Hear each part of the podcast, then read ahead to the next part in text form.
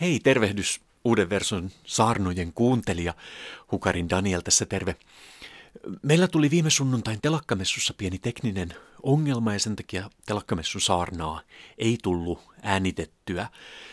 Ja, sitten kuitenkin ajateltiin, että on tärkeää, että tämä uuden verson arvoja esittelevä saarna-sarja tulee ihan kokonaisena tänne kuunneltavaksi, niin tässä nyt sitten toinen osa tästä saarnasarjasta. Ja itse asiassa tämä kävi mulle henkilökohtaisesti aika kivasti, koska sunnuntain saarnasta jäi yksi aika iso osio jäi pois. Siinä ihan spontaanisti, kun huomasin, että saarna meinas venyä vähän liian pitkäksi, niin hyppäsin yhden osion yli.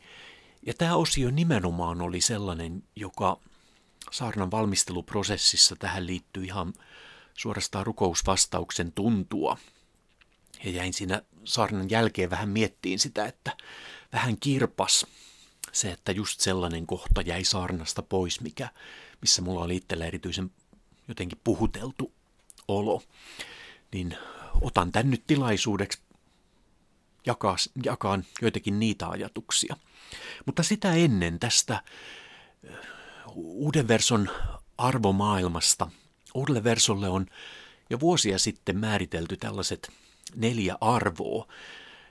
Kun kuuntelet näitä joko ensimmäistä kertaa tai montakohan kymmentä kertaa on, on ne, jotka on uudella versulla ollut vuosikaudet, niin, niin kuullut nämä. Niin nyt joka tapauksessa, kun tänään tässä ja nyt kuulet ne, niin mitä, mitä ne herättää sussa? Onko ne arvot, joita sä tunnistat? Onko nämä arvokkaita asioita sulle henkilökohtaisesti tai yhteisölle, johon haluat kuulua?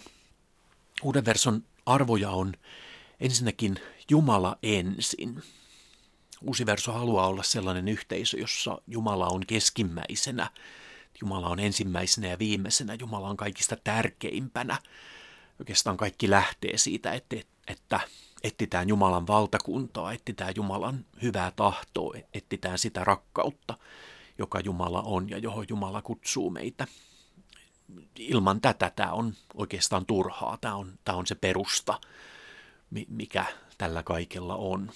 Että Jumala rakastaa meitä ja oikeastaan kaikki mitä me tehdään on vastausta siihen rakkauteen. Sitten uuden versun toisena arvona, ja tämä on nyt tänään ihan erityisesti tarkastelussa, on olet hyväksytty. Toisin sanoen halutaan rakentaa sellaista yhteisöä, joka ihan aidolla tavalla hyväksyy ja rakastaa, kohtaa ihmisen sellaisena kuin ihminen on. Palataan tähän ihan kohta, koska se on tosiaan tänään nyt syvässä tarkastelussa. Kolmantena arvona meillä on lupa innostua.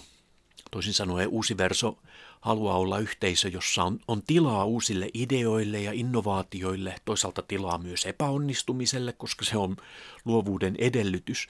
On, on lupa innostua, toisin sanoen uusi verso on yhteisö, jossa, jossa saa tehdä, saa kokeilla ideoita, saa seurata unelmia, saa ponnistella niiden asioiden eteen, jota, jota haluaa viedä eteenpäin. Me ei haluta olla, olla passiivinen yhteisö tai sellainen, jossa, jossa jotenkin apatia hallitsee, vaan, vaan halutaan nähdä. Mä itse aina innostun siitä, kun mä näen, näen ihmisten syttyvän, löytävän lahjojaan, löytävän kutsumustaan, löytävän jotenkin paikkaansa siinä, että, että hei, mä voin tehdä asioita.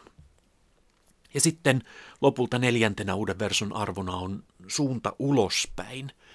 Toisin sanoen tätä juttua ei oikeastaan ole tarkoitettu millekään sisäpiirille, vaan tämän, tämän koko homman juju on siinä, että tämän, tämän pitää loistaa valona maailmaan. Tätä ei ole, ei ole tarkoitettu pienelle joukolle, vaan vaan Jeesus lähettää meidät liikkeelle. Meillä on tehtävä muuttaa maailmaa. Meillä on tehtävä tehdä hyvää, olla rauhantekijöitä, olla, olla jollakin tavalla jakamassa sitä hyvää, mitä, mitä toivottavasti löydetään. Jos sukelletaan tänään tuohon olet hyväksytty arvoon, sitä on vähän enemmän avattu. Nämä muuten löytyy meidän nettisivulta uusiverso.fi, nämä meidän arvot esiteltynä muutamalla sanalla vähän pidempään joillakin raamatun kohdilla. Olet hyväksytty arvosta, löytyy sieltä tällainen tiivistelmä. Hyväksykää toinen toisenne, niin kuin Kristuskin on hyväksynyt omakseen teidät. Olemme avoin yhteisö, jonka avarassa ilmapiirissä tulee aidosti kohdatuksi sellaisena kuin on, ja voi kasvaa sellaiseksi persoonaksi kuin Jumala on tarkoittanut. Haluaisin tästä poimia nyt neljä ajatusta. Ensinnäkin, mitä tarkoittaa olla avoin yhteisö. Mulle avoin yhteisö merkitsee sellaista, jossa kynnys on matala, jossa tehdään töitä sen eteen, että, että ovesta on helppo tulla sisään, että kun tulee esimerkiksi ensimmäistä kertaa paikalle, niin otetaan sydämellisesti vastaan. Tähän kuuluu tosi voimakkaasti myös ennakkoluulottomuus, tai ehkä vielä enemmän ja vielä haastavampana asiana ennakkoluulottomuutta on helppo teeskennellä, mutta vielä vaikeampaa on haastaa omia ennakkoluulojaan. Eli haluaisin kysyä, ketkä on sellaisia ihmisiä, joita sun on vaikea ottaa vastaan? Millainen ihminen olisi sellainen, jolta joku sussa haluaisi sulkea oven? Tämä on aika tärkeä, että me tunnistetaan itsessämme, hei, mulla voi olla ennakkoluulo tota ihmisryhmää kohtaan, tai tota, se voi olla alakulttuuri, tai se voi olla, olla poliittinen kanta, tai se voi olla tosi tosi monenlaista asiaa. Pahimmillaan se voi olla, voi olla rasismia tai seksismia tai, tai jotakin muuta tällaista. Ja mulle avoin yhteisö tarkoittaa sitä, että, että yhteisön jäsenet tiedostaa omia ennakkoluulojaan ja työstää niitä. Tähän liittyy tosi voimakkaasti toinen sanapari, jonka haluan poimia tuosta avara ilmapiiri. Mitä tarkoittaa avara ilmapiiri?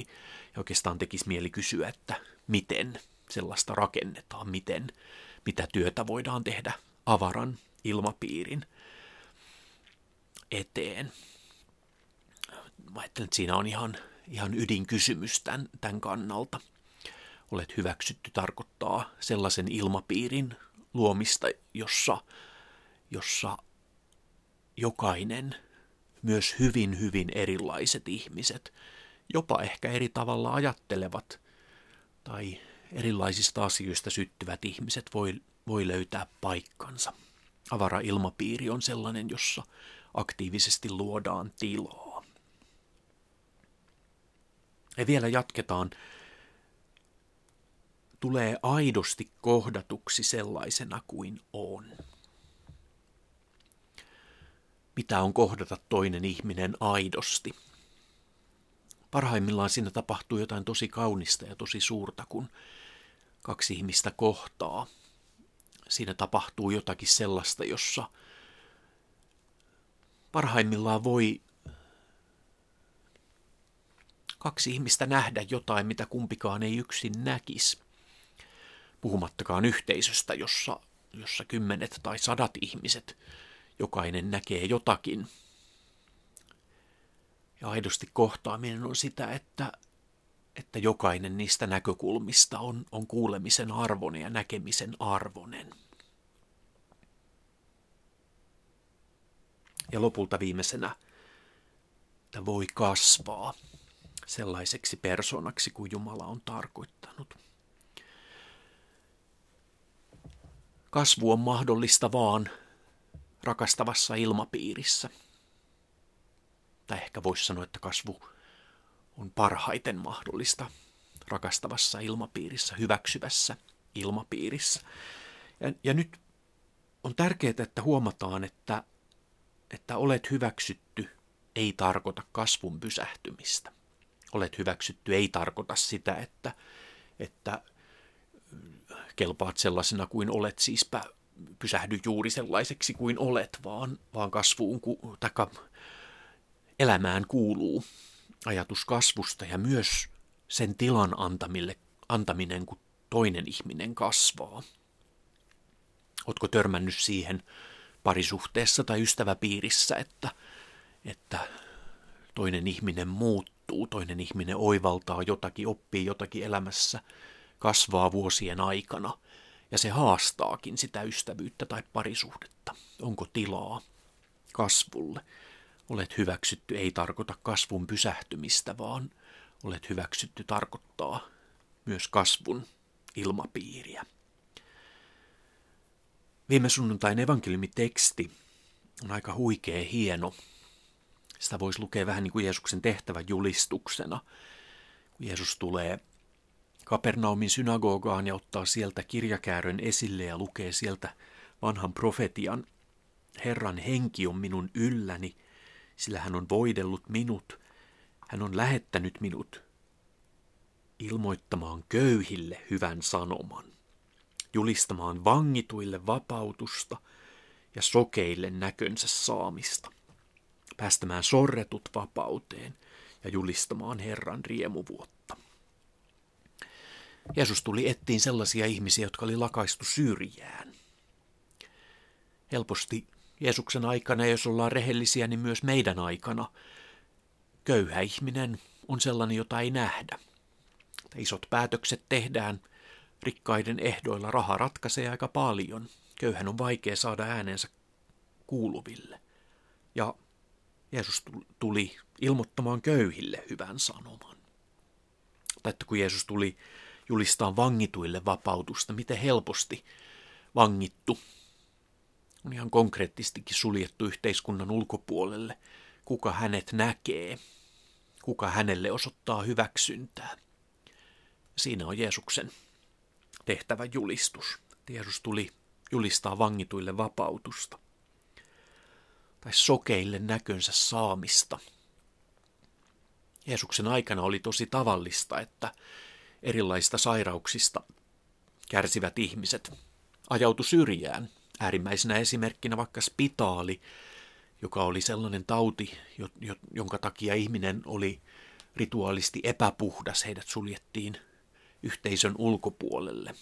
Ja Jeesus paransi spitaalisia koskettamalla, mitä itse asiassa jutalainen laki kielsi, että niin ei saa tehdä. Kun Jeesus parantaa sairaita, Jeesus ei pelkästään paranna heitä, vaan Jeesus osoittaa heille hyväksyntää ja rakkautta. Ja, ja siihen Jeesus edelleen kutsuu meitä. Ja lopulta, kun Jeesus sanoi, että, että Jeesus tulee päästään sorretut vapauteen, miten helppo on sorretun ajautua syrjään. Se on melkein pahin, no en tiedä onko se pahin sorron laji, mutta ainakin iso sorron laji vaientaa, tehdä näkymättömäksi, merkityksettömäksi. Ja sitä meidänkin aikana moni ihminen kokee. Olet hyväksytty tarkoittaa sitoutumista tähän Jeesuksen tehtävään, olla rakastamassa, kohtaamassa köyhää ja vangittua ja sokeeta ja sorrettua ja olla mukana siinä, kun, kun Jeesus tekee suurta työtään siinä. Eikä pelkästään niin, että ne on tuolla jossakin ne, ne sokeat ja vangitut, vaan myös kohdata meissä jokaisessa sitä, mikä, mikä sussa ja mussa on, on sellaista hengellistä sokeutta, jossa me tarvitaan silmien avaamista tai, tai mikä, mikä on meissä se, mikä on sorrettua ja mitä, mitä Jeesus on, on sanalla sanoen pelastamassa. Toinen näkökulma tähän evankeliumitekstiin, ja nyt tullaan ajatukseen, joka viime sunnuntain saarnaan ei syystä tai toisesta tuntunut mahtuvan. Että tässä tehtäväjulistuksessa Jeesus kutsuu ihmisiä näkee Jumalan suuria tekoja. Että nämä asiat, mitä Jeesus tekee, ne on, ne on jotakin ihanaa ja kaunista, mitä, mitä Jumala tekee. Ja tietyllä tavalla uskossa on kyse siitä, että me seurataan Jeesuksen kutsua, katsoo näitä Jumalan suuria tekoja, ihastele niitä ja ehkä jopa oleen jollakin tavalla osallisia niistä sekä parannettuina, että myös, mikä vielä ihmeellisempää jossakin tilanteessa Jeesuksen työtovereina. Jeesus kutsuu ihmisiä näkee Jumalan suuria tekoja. Missä sä näet Jumalan suuria tekoja? Mä ajattelen, että usko on, usko on myös tätä vertauskuvana. On kaksi ihmistä, jotka seisoo vierekkäin ja ne kattelee auringon nousua. Toinen heistä kattelee ihmettä, ihan sellaista sanoin kuvaamatonta kauneutta. Hän katsoo sitä, miten luonto ylistää Jumalaa sellaisella sanattomalla loistolla, kauneudella, joka, joka ylittää ymmärryksen. Ja se toinen ihminen hänen vieressään näkee ihan täsmälleen saman, mutta jostain syystä siinä hetkessä se, se jättää hänet kylmäksi. Se on vaan ihan, ihan jokapäiväinen, tavallinen asia. Että valo taittuu ilmakehässä. Saattaa vieläpä olla, että tälle ihmiselle nousee mieleen se, että, että, että eikö se on niin, että mitä saastuneempaa ilma on, niin sitä voimakkaammat värit auringonlaskulla tai auringon nousulla on. Ja saattaa olla, että se vähän kyynisesti muistuttaa sitä kauneudesta haltioitunutta ihmistä, että hei tajuaksä, että toi on, toi on niin kuin lopulta, lopulta niin kuin saastumista. Mä ajattelen, että usko on ihmeellisen katselemista. Usein Jumalan suuret teot näkyy ihan tosi arkipäiväisissä asioissa, ihan jokapäiväisissä, niin sanotusti tavallisissa asioissa. Usko on ihmeellisen näkemistä oikeastaan ihan kaikessa. Usko on Jumalan läsnäoloa inhimillisessä todellisuudessa. Ei välttämättä jotakin maata järisyttäviä ihmeellisiä kokemuksia, vaan, vaan Jumalan läsnäolo ihan tavallisessa elämässä. Usko on Jumalan valtakunnan näkemistä ihan tavallisessa ihmiselämässä. Myös tosi monenlaisessa ihmiselämässä, myös esimerkiksi sellaisessa ihmiselämässä, jota mä en, en inhimillisesti katsottuna arvosta tai, tai ymmärrä, vaikkapa niiden ihmisten elämässä, jotka mun mielestä äänestää ihan väärää puoluetta tai ajattelee asioista ihan väärällä tavalla. Voisinpa mä löytää sellaisen uskon, jossa mä pystyisin näkeen Jumalan läsnäolon myös niissä asioissa, joita mä en ymmärrä. Toisaalta usko ei ole tiedon sammuttamista. Usko ei ole tiedon vastakohta. Jos mä palaan siihen esimerkkiin niistä kahdesta ihmisestä auringon nousua katsomassa, niin, niin e, kyllä se uskon silmin katseleva tietää, että, että se punainen valo on, on valon taittumista ilmakehässä ja, ja, ja jos se menee niin, että, että uskon takia ihminen ei ole huolissaan ilmansaasteista, niin jotain menee pahasti pieleen. Että usko ei ole tiedon hylkäämistä, se ei ole tieteen hylkäämistä, se ei ole kriittisen ajattelun hylkäämistä, vaan on mahdollista, että ihminen, joka ihastelee auringon nousua, samanaikaisesti tietää, mistä siinä tieteellisesti ja optiikan lakien mukaan ja, ja ehkä ilmakehän ja mitä kaikkia asioita siihen vaikuttaakaan, niin ymmärtää, että siinä on kyse tällaisista luonnollisista ilmiöistä ja samalla haltioituu siitä kauneudesta, mikä siinä on. Usko ei ole jotenkin vaihtoehto tieteelle, vaan, vaan parhaimmillaan ne elää rinnakkain. Tätä usko on – että Jeesus kutsuu näkee Jumalan suuria tekoja. Ja Jumala tarjoaa niitä, niitä hetkiä ihan käsittämättömällä anteliaisuudella, ihan jokaiselle ihmiselle ja uskallan väittää, että joka päivä. Aurinko nousee joka päivä. Joka päivä metsässä humisee puut ja järven jäältä löytyy avaraa tilaa. Eikä se maksa mitään, eikä se vaadi mitään. Mä ajattelen, että tässä näkyy, olet hyväksytty. Että ei, ei auringon nousun kauneus kysy sulta, että, että kuka sä oot, tai ajatteleksä oikein, tai, tai myöskään millaisen kivun tai millaisten asioiden kanssa sä painit, vaan että, että metsässä sä kelpaat ihan just sellaisena kuin sä oot. Ja tätä muuten Jeesuskin teki. Jeesus tosi usein rukoili vuoren huipulla, näin raamatussa kerrotaan. Mä en tiedä, onko sä koskaan kattellut maailmaa ja maisemaa korkealta vuorelta. Siinä kauneudessa on jotakin, mikä parhaimmillaan salpaa hengityksen, eikä se maisema vaadi sulta mitään. Siinä on jotain, joka kutsuu ylistään Jumalaa. Ei välttämättä sanoilla, ei välttämättä jollakin niin kuin oikealla teologialla, vaan se on sitä, että, että sielu vaan roihahtaa tuleen. Ja mä ajattelen, että se on vahvaa uskoa. Ja se on, se on sokeen silmien avautumista, se on, se on sorretun vapautumista.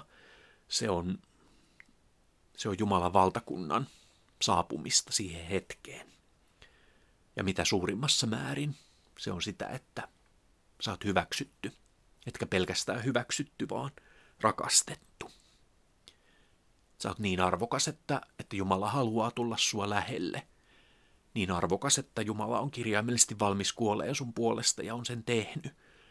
Sä oot niin rakastettu, että Jumala haluaa olla sua lähellä. Että sun taakat on Jumalan taakkoja. Ne on ne taakat, mitä Jeesus kantoi ristille – ja Jeesuksen voitto on sun voittos. Tällaisia ajatuksia tänään. Kiitos kuuntelemasta ja toivottavasti nähdään messussa. Moi moi!